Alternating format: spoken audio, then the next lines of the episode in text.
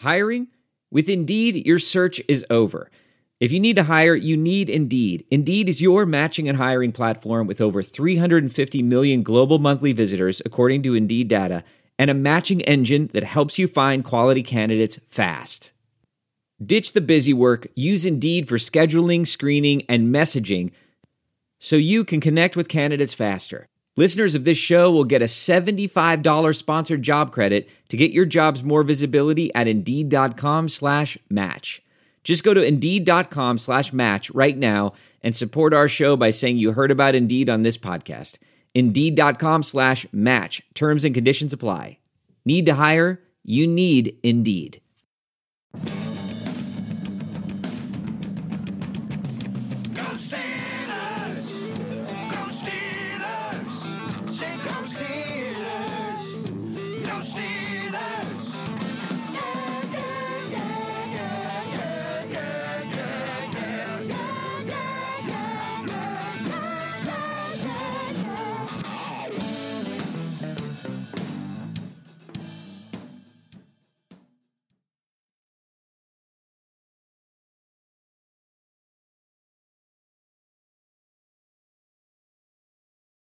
What's going on, ladies and gentlemen? Welcome to Steelers Outpost podcast, episode number 106. It's just Nick coming here to you live, uh, in the moment at least, from the Houston Outpost. Papa Tom and I recorded a podcast actually during and after the Steelers' 18 to 6 preseason victory against the Titans last night, but shockingly, this may come as a surprise to you guys. There were some technical errors that happened along the way. So, what I'm doing right now is a little guerrilla recording. I can't tell you where I am or what I'm doing, but we needed to make sure that we got some of our reactions out to you. And if by our, I mean my reactions, I guess, right now. Uh, just some reactions that I have from the Steelers' 18 to 6 victory over the Titans in the preseason. First things first, man. I know it's preseason. We're not looking for wins. We're not looking for losses. It seriously doesn't matter. I think the Lions won all four preseason games the year when they went 0 and 16. What you're really looking for here, as we've reiterated the first few weeks, is you're trying to evaluate players who are either going to, let's say, take a bigger role in the offense, like year one to two guys, like a James Washington, or somebody who might have a, a large backup role, or somebody who needs to develop their skills, like a Kameron Kelly at safety. You want to maybe get your veteran offense with Ben Roethlisberger and the offensive line and Juju and these guys. You might want to just get them to knock off a little bit of rust in the preseason so they can be prepared to go play a New England Patriots in week one. You want to knock off some of that rust without leaving them in the game too long exposed to unnecessary risks or anything like that. So you're really not so much looking at score as you're looking at development of players. But as we've been saying throughout the preseason game, uh, the preseason this year, it's nice to see the victories because it seems like all of the Steelers units are firing on all cylinders, and they notched another victory against the Titans.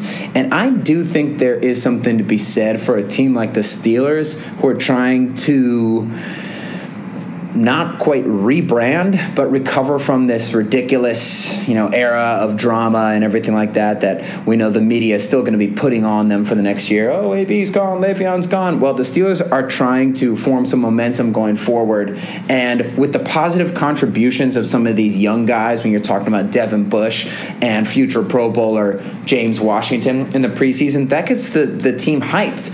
Plus, you're winning the game, so it means your starting units playing well and your backup units are playing well and and guys who we've had our eyes on. You know, I know Ola Adeniyi hasn't played; he's been injured. Obviously, he's going to be out for a little bit. But he's the kind of guy. Tuzar Skipper, obviously your first round picks, Devin Bush. When those kind of guys are having big performances in the preseason games that lead to victories, it gives a good energy to the team, and it whether you know, whether people take preseason seriously or not, you can't help but feel the good vibes when the Steelers keep playing nighttime, primetime preseason games, if you can call them that. I mean, what I mean is that they are the only game on at the time, so a lot of people have seen these Steelers preseason games. I think it's shifted the narrative into a positive direction for the team going into the season. Anyways, those are just some extemporaneous thoughts I have in general. But let me get into the actual game here. I mean, first things first, it was pouring rain outside, and that definitely affected the game from the beginning on both sides. The Steelers starting offense came out, and it was a bit sloppy. They did a ton of you know, five wide, four wide, a ton of shotgun stuff, getting the ball out quickly, getting the ball out of Ben's hands to protect him. Really, you think about that. If you get the ball out quick, you're not going to take any unnecessary hits. I love that. Get your guys some reps. Don't make Pouncey and Villanueva have to hold their blocks forever. Don't make Ben have to sit there extending plays, exposing himself to injury. You know, same with these receivers. Get the ball out. Let's get some rhythm and let's see what we can do.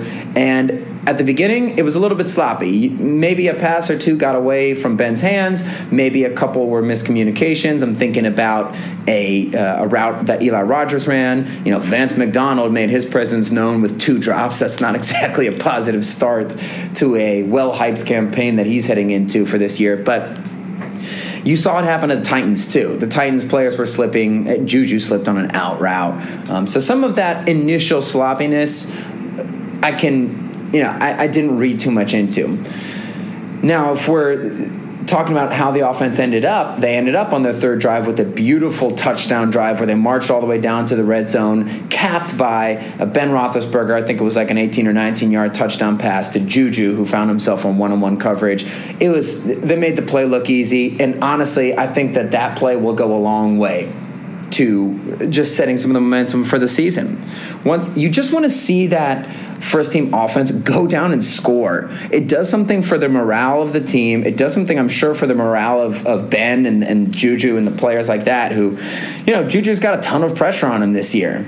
I mean, you can't in your right mind expect him to replicate Antonio Brown's stats. A guy like that only comes around once every, you know, couple decades or whatever. But this guy is going to be a very good number one receiver, in my opinion. I think of a lot of, I think in the opinion of a lot of people who watch the Steelers he's going to have some success. But you know, it's hard to be able to not compare him to the guy who came right before him.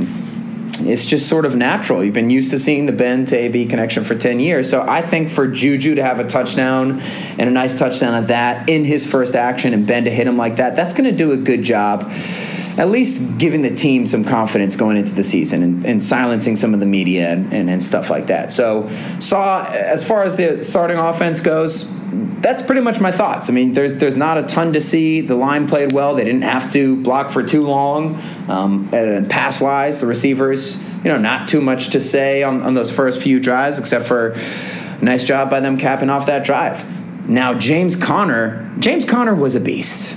I'm sorry, guys. I think actually Jaylen Samuels has looked very encouraging in the preseason. Obviously, Benny Snell is trying to get his sea legs. Trey Edmunds has done some good things. But when you see James Conner out there, it's night and day. I mean, you see the difference between a starting NFL running back, or really a borderline Pro Bowl running back. I know that he went to the Pro Bowl as an alternate last year. But the guy just moves faster and more violently than other people on the field. I think he had like five carries for 41 yards, and it wasn't a fluke.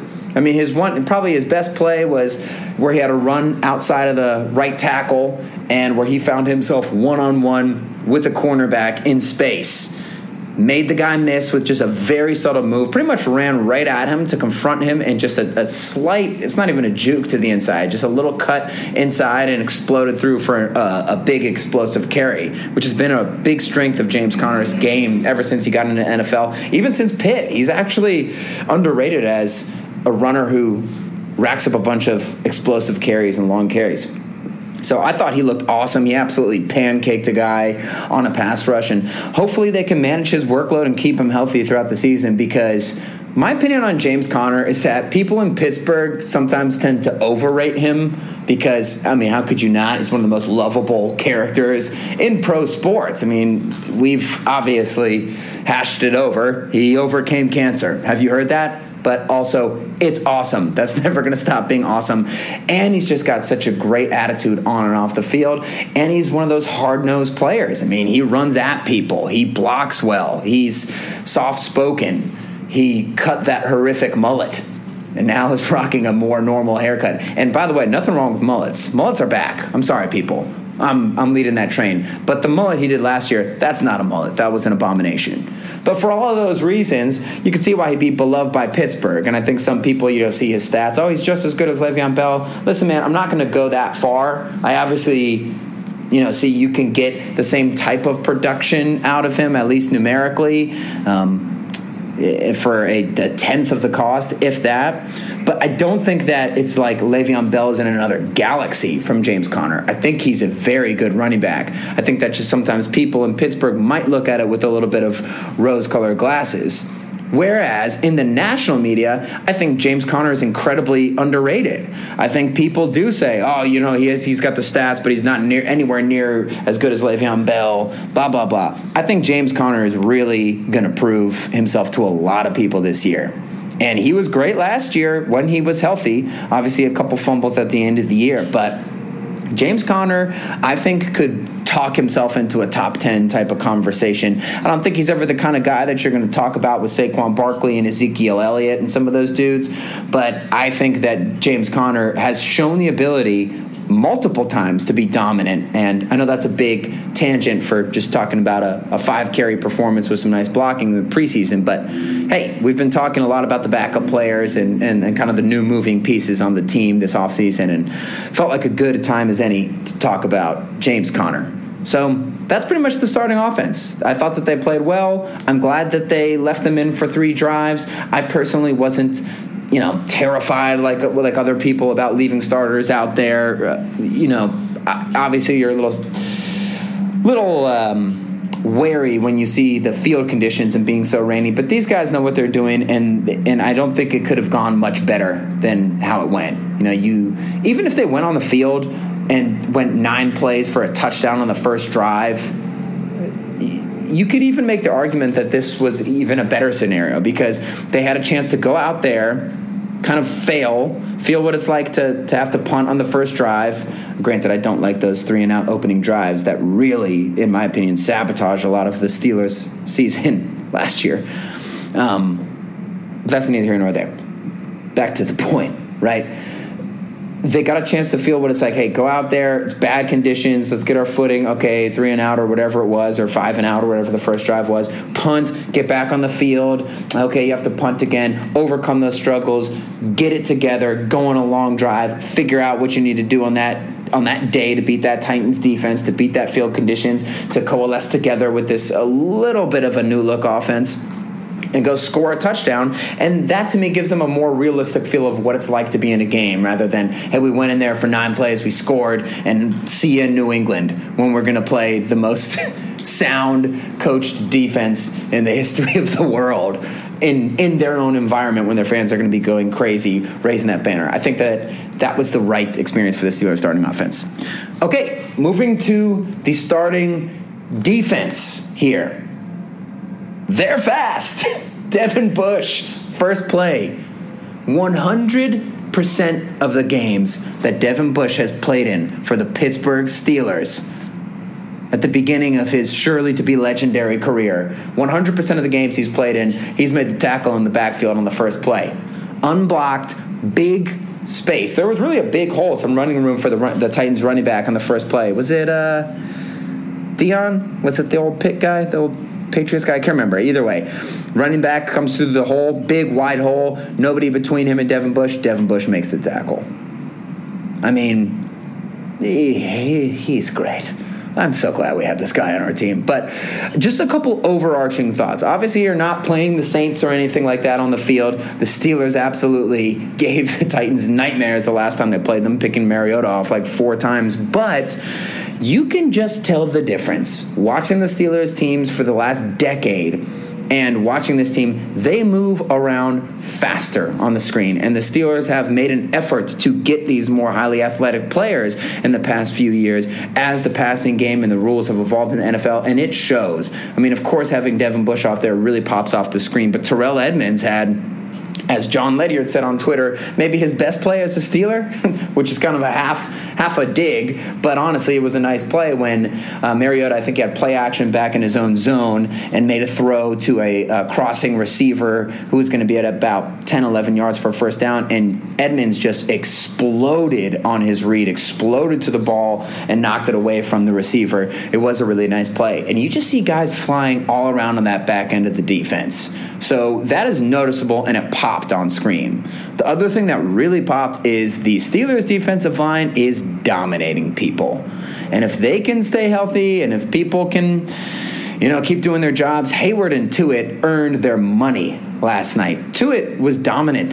Tuitt had two sacks, one of them being a safety where him and Cameron Heyward uh, did a twist stunt. So Cameron Heyward started on the right side, rushed over to the left side, and Stephon Tuitt started on the left side, rushed over to the right side, immediately got double teamed, which did absolutely nothing. He pushed both guys back into Marcus Mariota and got the sack where Cam actually met him at the quarterback at the time. Just physically dominant. Also dominated another player rushing from the left side on a later sack. So Tuitt looked awesome. We've seen this from Tuitt a number of times in the preseason and the first few games of the year before he gets some sort of arm injury. So, you know, we got to be a little wary there, to use that word again.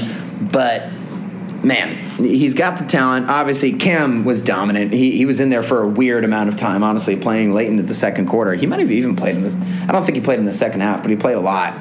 That could have been his choice. Maybe he wanted to get some burn out there and, and, and feel what it's like to get some meaningful snaps in a game. But they were both absolutely dominant. And the Steelers, the Steelers are a large team. They they have this mix of being fast in the back end and huge and hard to push around in the front end where you're going to be able to battle teams in the trenches and this is critical when you think about New England that's what they are now. That you know, Tom Brady's older. He's still incredible, but he's not fading back there and passing 50 times and winning games like that. If you watch the playoffs, they're running the ball 40 times a game. They want to line up and pound you. Now, hopefully, Josh Gordon is back for the first game against New England because then there's definitely some vertical threat you got to worry about. But the Steelers can match up well against that. Obviously, you got to think Devin Bush. That's not the greatest place for an undersized linebacker to go in for his first game. Nothing complicated about the New England offense. But the Steelers can hold their own in the trenches and not just hold their own, but they can dominate people. And they've been doing that for a few years here. And these guys are still in their athletic primes, not not over the hill by any means. So it was nice to see them be so dominant. I mean, you're going to play teams like the Ravens. That's all they can do. They can talk uh, anything they want about the revolutionary offense that's going to revolutionize the NFL, and I'm sure they'll have some RG three looking type things from like his rookie year in. in in Washington. Now they don't have a Kyle Shanahan and Mike Shanahan designing that offense for them, but I'm sure there'll be some some some trickanery. But at the end of the day, they're going to want to pound you. Well, the Steelers can match up with that. The Browns, their team is stacked. Okay, everybody out there talking about, oh, the Browns are still the Browns. They need to prove it. No, what are you talking about? The Browns would still be the Browns if they had bad players and coaches. They have really good players at every single position on the field, except for offensive line but they're going to be good, man. They, I'm, I'm sorry. I hate to break it to you, Steelers Nation. Am I saying they're going to win the Super Bowl? No. But is there a chance that they could? Yeah. They have incredible players all over the place. Defensive line, secondary, receivers. Quarterback looks like he's going to be really good. But one big weak spot that they have is that offensive line. And if the Steelers' defensive line can maul people like they did against the Titans last night, that is a good sign. So that's kind of the high, high arching thoughts I had about the offense. They got their rhythm down. They looked like the Ben Roethlisberger led, Maurkice Pouncey led Steelers offense, Juju Smith Schuster, James Conner.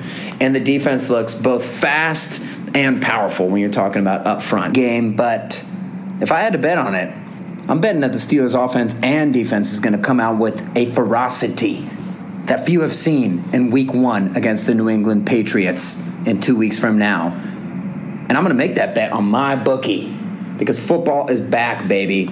And people have changed teams, things have moved around, but one thing that hasn't changed is where I'm placing my bets this season.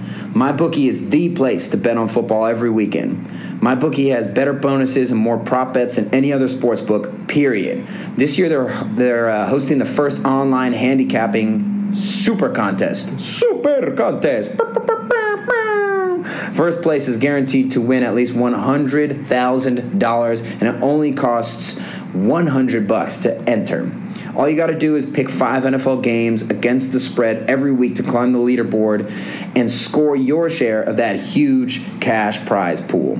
So I would only recommend this service to our listeners if it had been good to us. And it's good to us. Are we good at betting? No. But when we have won on those rare occasions, they give you those fast payments of the winnings. And remember, they got live in-game betting, so that's a really fun way to add some excitement to the NFL game if you already needed extra heart palpitations or if you just wanted to double down on the joy for when the Steelers win that week one game against the Patriots and you win hundred dollars on betting over the spread. Anyways, so they can you can do it in game, you can do it on their mobile interface at mybookie.ag.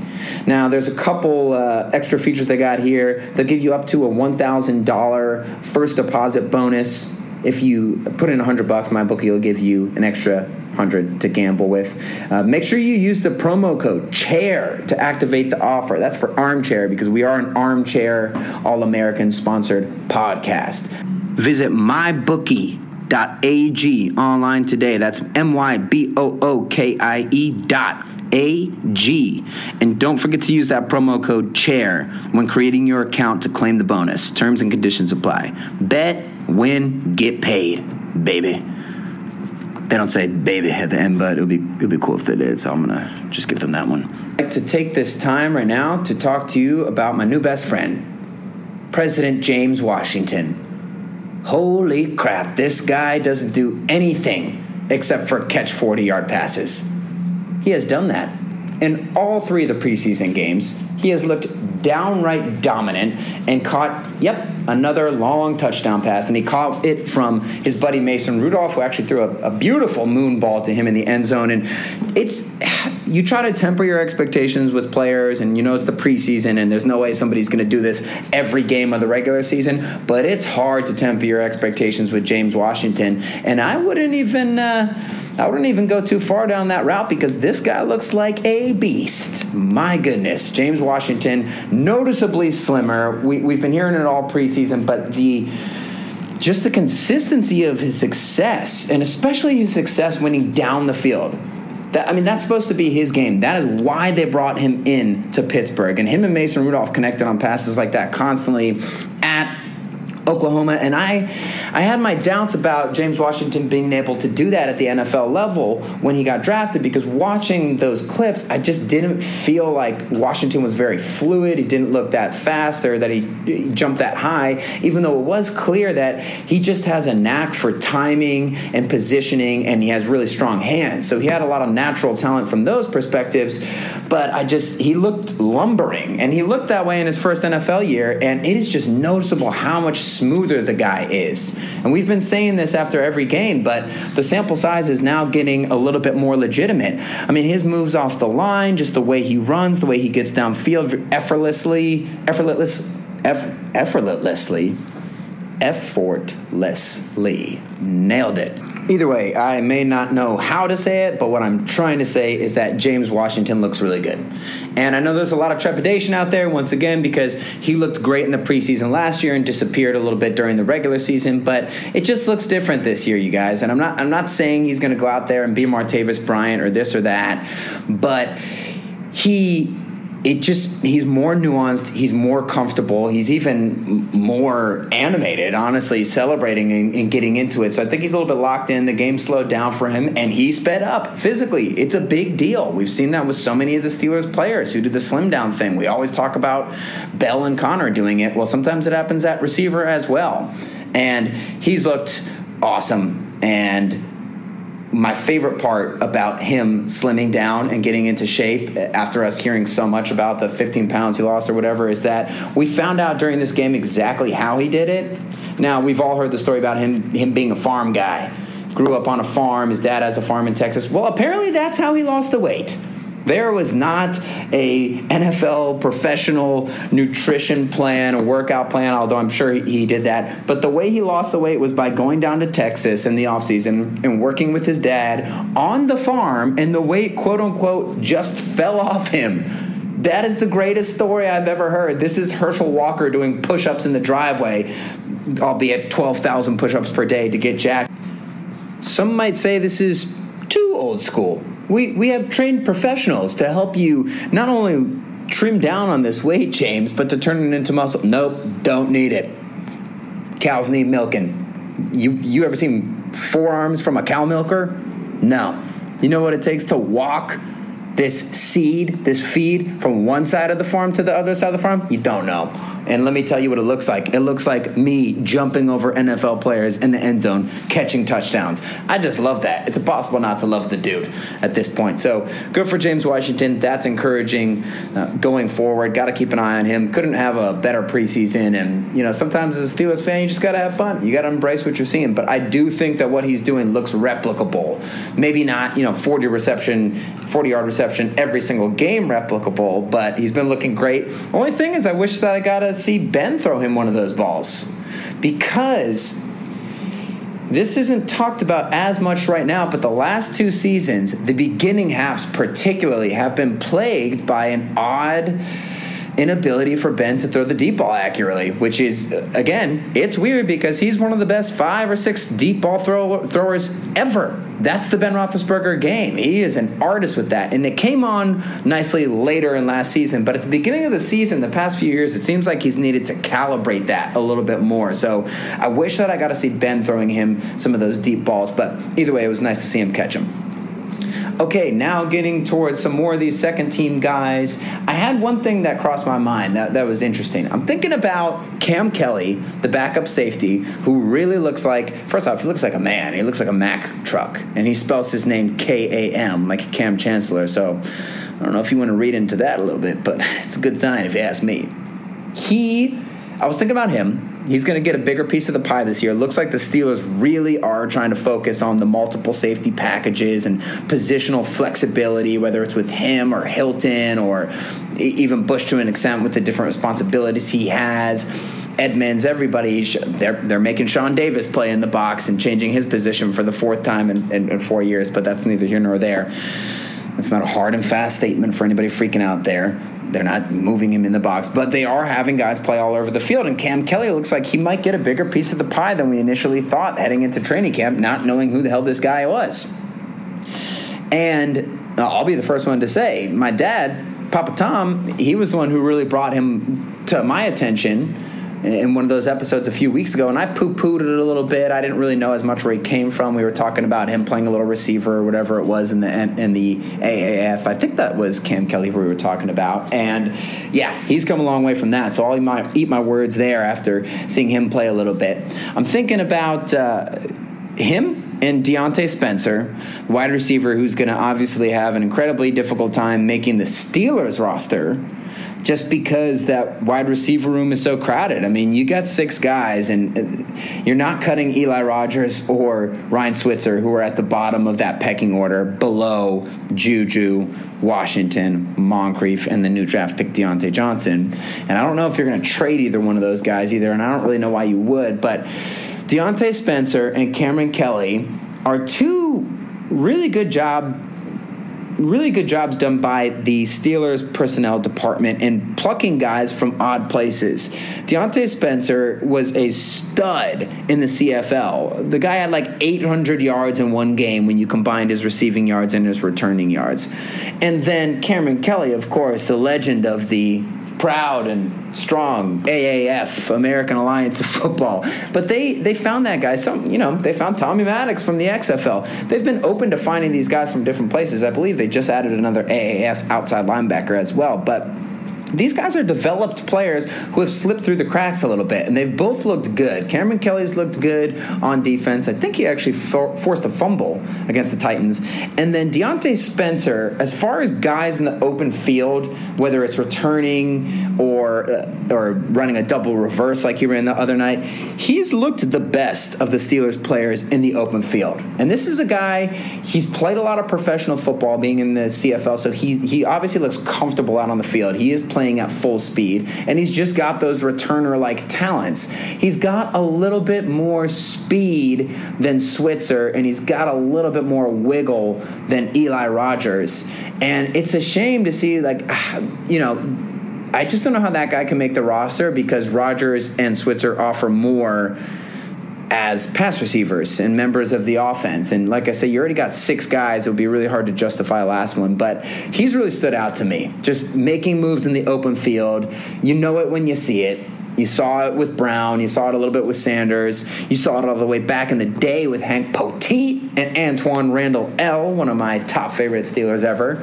And you can see it with Diontae Spencer. And, and I see that ability with Switzer and Eli Rogers as far as the return game goes and being able to shake people. I see that with them, but they don't seem to have the breakaway speed. And I, I've seen flashes of that from Diontae Spencer. So just props to the personnel department for the Steelers for finding these guys in the AAF and the CFL. And I'll be curious to see what goes on with them going forward. So, uh, another guy, I guess, Tuzar Skipper, outside linebacker, another outside shot at making the roster, although maybe it's been clouded a little bit with Ola Adeniyi's recent injury. They said that could be, you know, a four week injury, but they didn't say that's set in stone. It, it could be longer than that. And Tuzar Skipper has played incredible in the preseason and another big play against the Titans and has very much looked like I don't know, man. I mean, Chickillo offers a lot on special teams, and the problem is Tuzar Skipper doesn't. So that alone might do him in right there. But Tuzar Skipper has already got a higher ceiling defensively than a Chickillo. But I don't know what they're going to do. They might need to keep him for the beginning of the season. Maybe there's a chance they put Ola on IR designated to return, but that would keep him out like half the season. I really think that the coaching staff wants to get this guy going. Uh, so I don't know what they're going to do. Tuzar Skipper might keep, be an odd guy out on the roster, but there's a couple guys like him, Trey Edmunds at the running back position, you know, Diontae Spencer. Uh, there's some guys on the roster who might fill that one position a year that gets like an extra allocated guy, right? I mean, damn, you also got Ulysses Gilbert on an inside linebacker and some other guys like that. But yeah, there's a lot of good guys on the Steelers that might not make the team this year, but we'll take that as a positive in terms of the Steelers identifying these guys and developing them. So Tuzar Skipper is another guy to just keep your eyes on in the in the next few weeks at that outside linebacker position. Now, the last thing to talk about, I guess, would be special teams. And all I got to say is Chris Boswell looks good, kicked in the rain. The only problem with him is that apparently he didn't actually screw his head fully onto his shoulders before this game because he tried to make a diving tackle on a long kickoff return where I screamed quite literally at the iPad that I was watching the game on live on Game Pass or whatever it was. Dude, uh, Boswell, do you not know why you have a job? Do you not know how you made the team? Do you not realize that it was another great Steelers kicker in Shaun Suisham who tried to make a tackle in a preseason game in the Hall of Fame game against the Green Bay Packers and then ended his career in trying to make that tackle? Please don't try to tackle anyone anymore unless we're in December and it needs to happen if Mike Tomlin hasn't already done the job by stepping onto the field and, and making sure Jacoby Jones doesn't score. Anyways, that terrified me, but I think that it's good seeing that Boswell has got some reps in game in, in stadiums. I know it's not the regular season, but there's still a lot of pressure on himself internally, at least, to go in there. Hey, you're all dressed up. You're in uniform. Your players are watching. You are in a primetime preseason game. I know that sounds funny to say that, but it is the only preseason game on, and people are desperate for preseason games, especially in week three when you know a lot of the starters are playing. So you do have eyes on you and you have extra eyes on you because of the horrible season he had last year. People want to know can you bounce back to be the incredible kicker that he was? And so far, it's so good, man. He even got an opportunity to do so in the rain. So you never know how these guys are, going to react. You have to stand on the sideline and, and wait your chance all year. I think uh, Morten Andersen was on Pardon My Take this week and he basically did the math saying yo kickers we're on the field we play for about 10 minutes the whole year when you add up all their time of going on to the field. It's like 2.1 seconds from snap to kick on a field goal. So there's plenty of time to think about what you're doing and you don't know how these guys are going to react when the time comes around. But i think that this is about as positive a preseason as you can hope for with boz and the thing with boz is i always like about him is he's a zen dude he has no emotion no personality, and that's what I like from a kicker. He's a Rice guy, so you know he's got he's got a big brain in there. But I think that's somebody like him who generally keeps his motions uh, Buddha-like in the center, maybe a modern Stoic, if you will, practicing some modern Stoicism. Maybe he reads some of those Ryan Holiday books.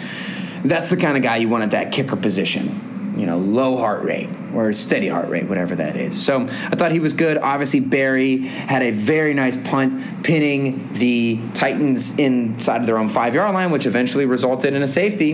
And you like to see that complementary football, which the Steelers have not played on a consistent level from the special teams and defensive perspective over that whole Killer Bees era. It seemed like the offense just needed to put up 35 points if they were going to play a good team. That was the only way you were going to win. Well, it's nice to see the special teams put the defense in a position to succeed and the defense finishing off the job. So that was very nice. We also do have to give a shout out to Kern, the whatever the punter's name is for the Titans, who punted a 200 yard punt in the rain that got called back.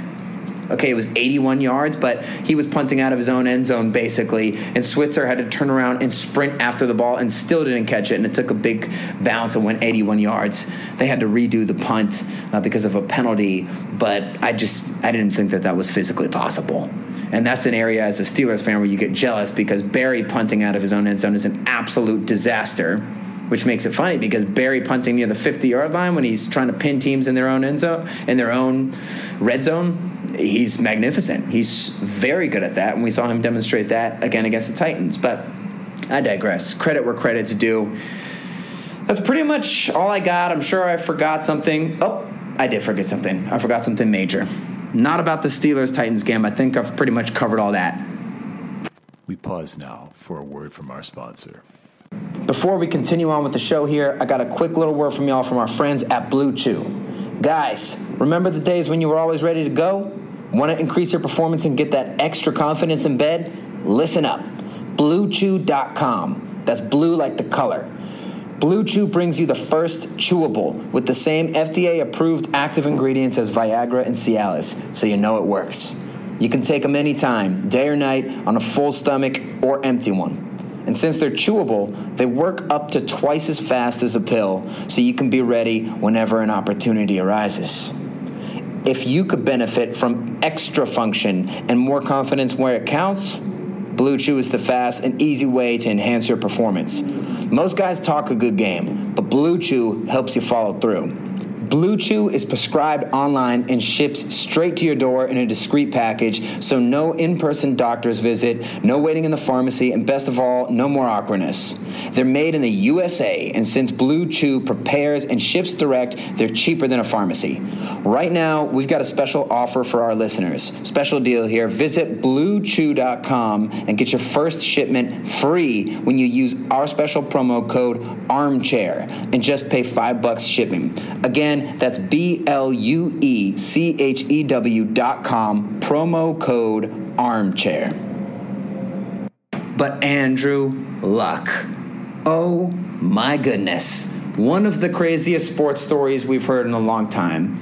Definitely the craziest retirement, most unexpected. I know people want to talk about Barry Sanders, and it's it's not a, a, a franchise quarterback, a guy with potential all time great status on him.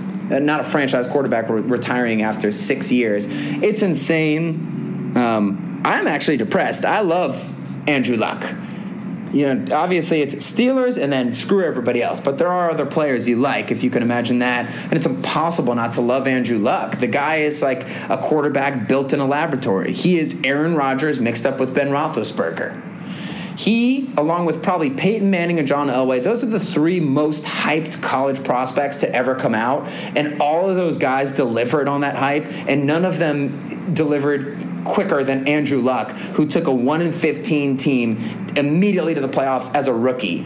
Andrew Luck never even had a bad stretch of play in the NFL. He only had long stretches where he didn't play. In my opinion, he totally delivered on that hype. And not only that, he's just one of the most likable guys in the NFL. He's a total nerd but not in the way that rubs you wrong. Like that might that might not work for all the NFL locker rooms. They don't want to be marching into battle behind a nerd. Well, it's because this nerd goes out there and stiff arms defensive tackles in the face and throws 60 yard touchdown bombs to T.Y. Hilton like it's nothing. But he's such a genuinely good guy. Some people might make fun of it, but the videos of him congratulating defensive linemen after they sack him or after they would crush him behind his non-existent offensive line for the first part of his career, and he would he would dap him up and say, "Oh, good hit, big buddy."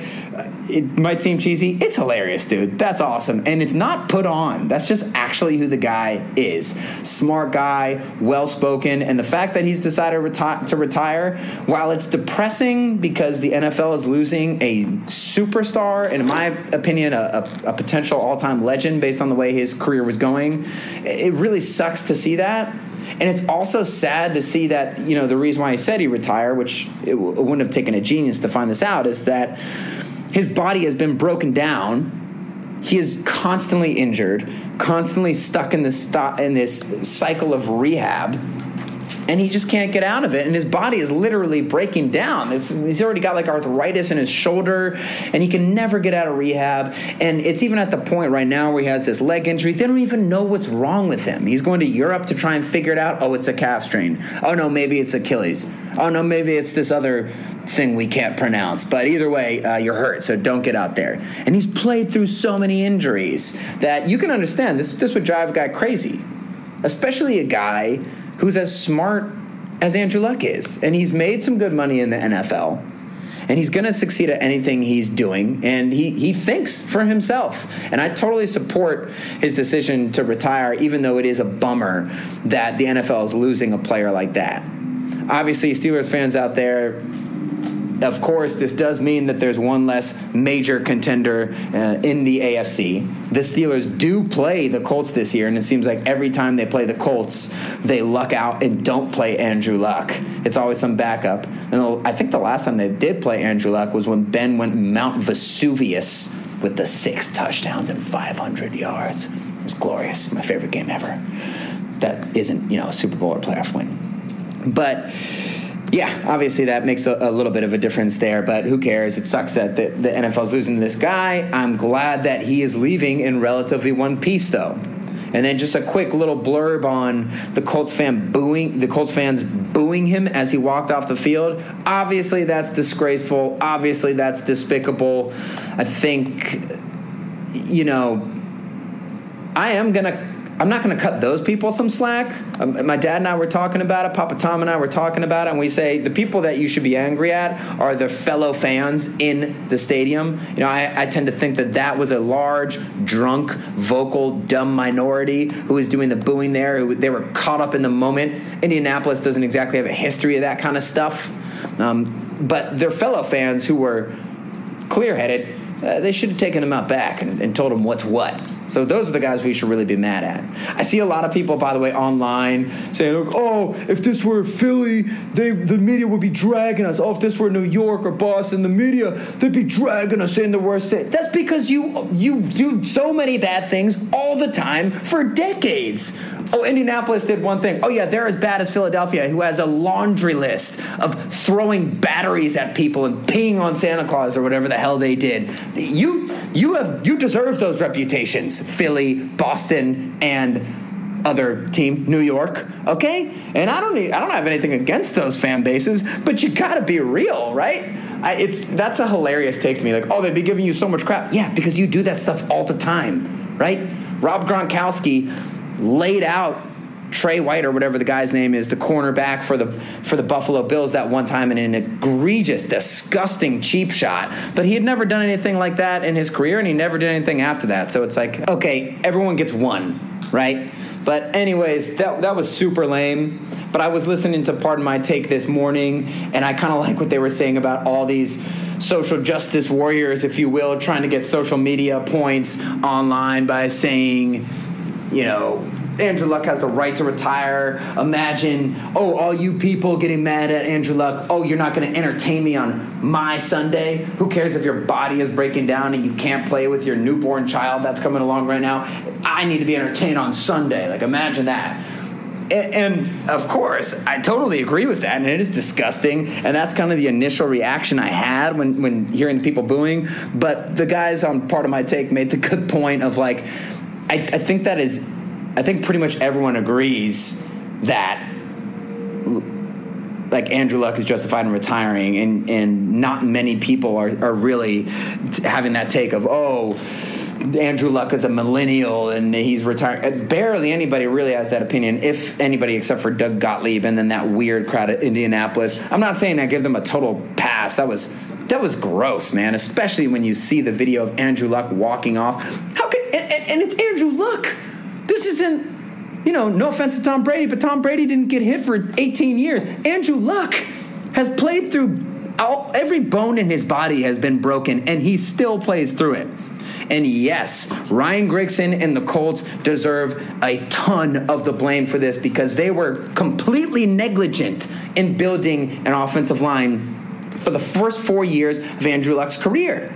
He's a giant, and that's the way that they drafted, and that's the way that they didn't bring in free agents and everything like that. They only drafted three linemen within the top three or five rounds or whatever it was. In Andrew Luck's first four years of his career, they're like, oh, that big giant, he'll just break tackles and, and make it happen. He doesn't need a line. We can just keep taking receivers like Phillip Dorsett in the first round. It was negligence. And then I guess Ballard, is he the new guy? Well, the, the current GM came in there, built an offensive line, and you were about to see Andrew Luck, I think, make the same type of transition that Ben Roethlisberger did, who also played behind horrible offensive lines for the first part of his career. And yes, you guys can say, oh, but he extended the plays. Like so many of those sacks were his fault. Well, so many of the successes that he had were also due to him extending those plays. And many, if not all of the quarterbacks in the NFL would have died behind those Pittsburgh offensive lines, just like many or all the quarterbacks in the NFL would have died behind those Indianapolis offensive lines. So you get two sides of, of the coin there when you get these giant quarterbacks.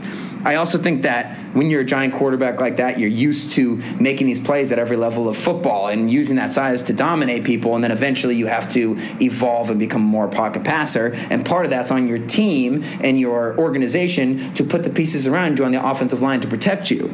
That's what helps you evolve in that direction, right? And Indianapolis didn't do that, so it is a real crime to see that the the Colts had a big hand in wasting the career of this general generational talent who they got immediately after one of the best quarterbacks of all time in Peyton Manning. So that's a bummer, but I support the guy in his retirement. I, I, I, there is a happiness there realizing that, oh, okay, this situation was, and, and I, I do remember thinking like, man, this is an insane amount amount of injuries this guy's this guy's going through.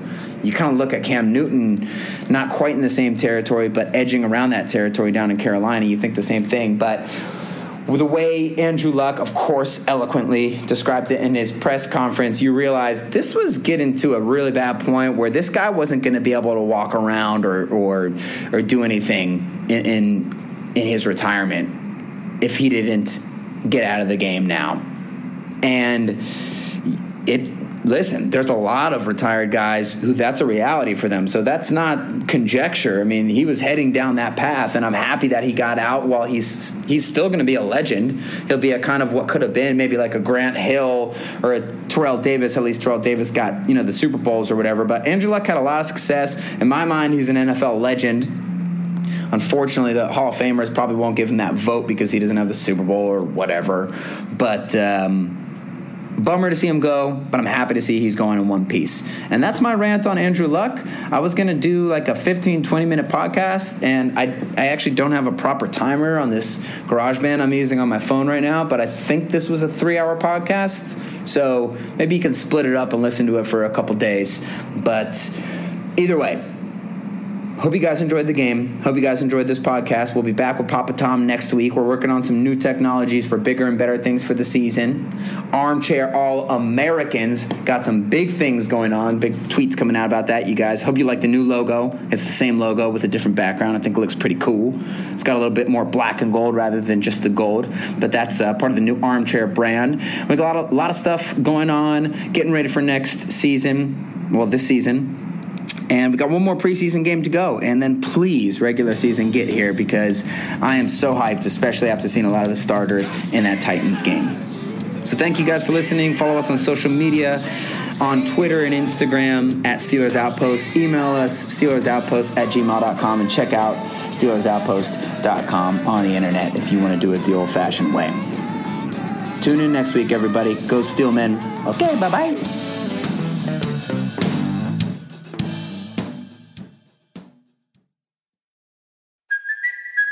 Kaley Cuoco for Priceline. Ready to go to your happy place for a happy price? Well, why didn't you say so? Just download the Priceline app right now and save up to 60% on hotels. So, whether it's Cousin Kevin's Kazoo concert in Kansas City, go Kevin, or Becky's Bachelorette Bash in Bermuda, you never have to miss a trip ever again. So, download the Priceline app today. Your savings are waiting. Go to your happy place for a happy price. Go to your happy price, Priceline. Welding instructor Alex DeClaire knows VR training platforms like Forge FX help students master their skills. There's a big learning curve with welding. Virtual reality simulates that exact muscle memory that they need. Learn more at meta.com slash metaverse impact.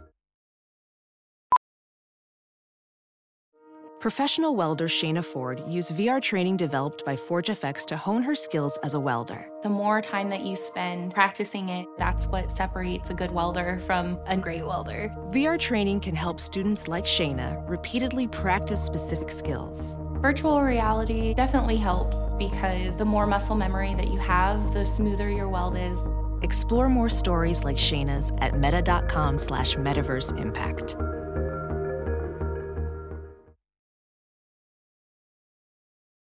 As you write your life story, you're far from finished.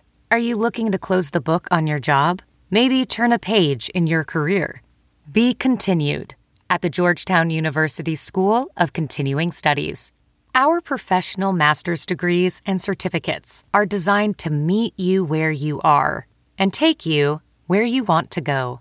At Georgetown SCS, the learning never stops, and neither do you. Write your next chapter. Be continued at scs.georgetown.edu slash podcast.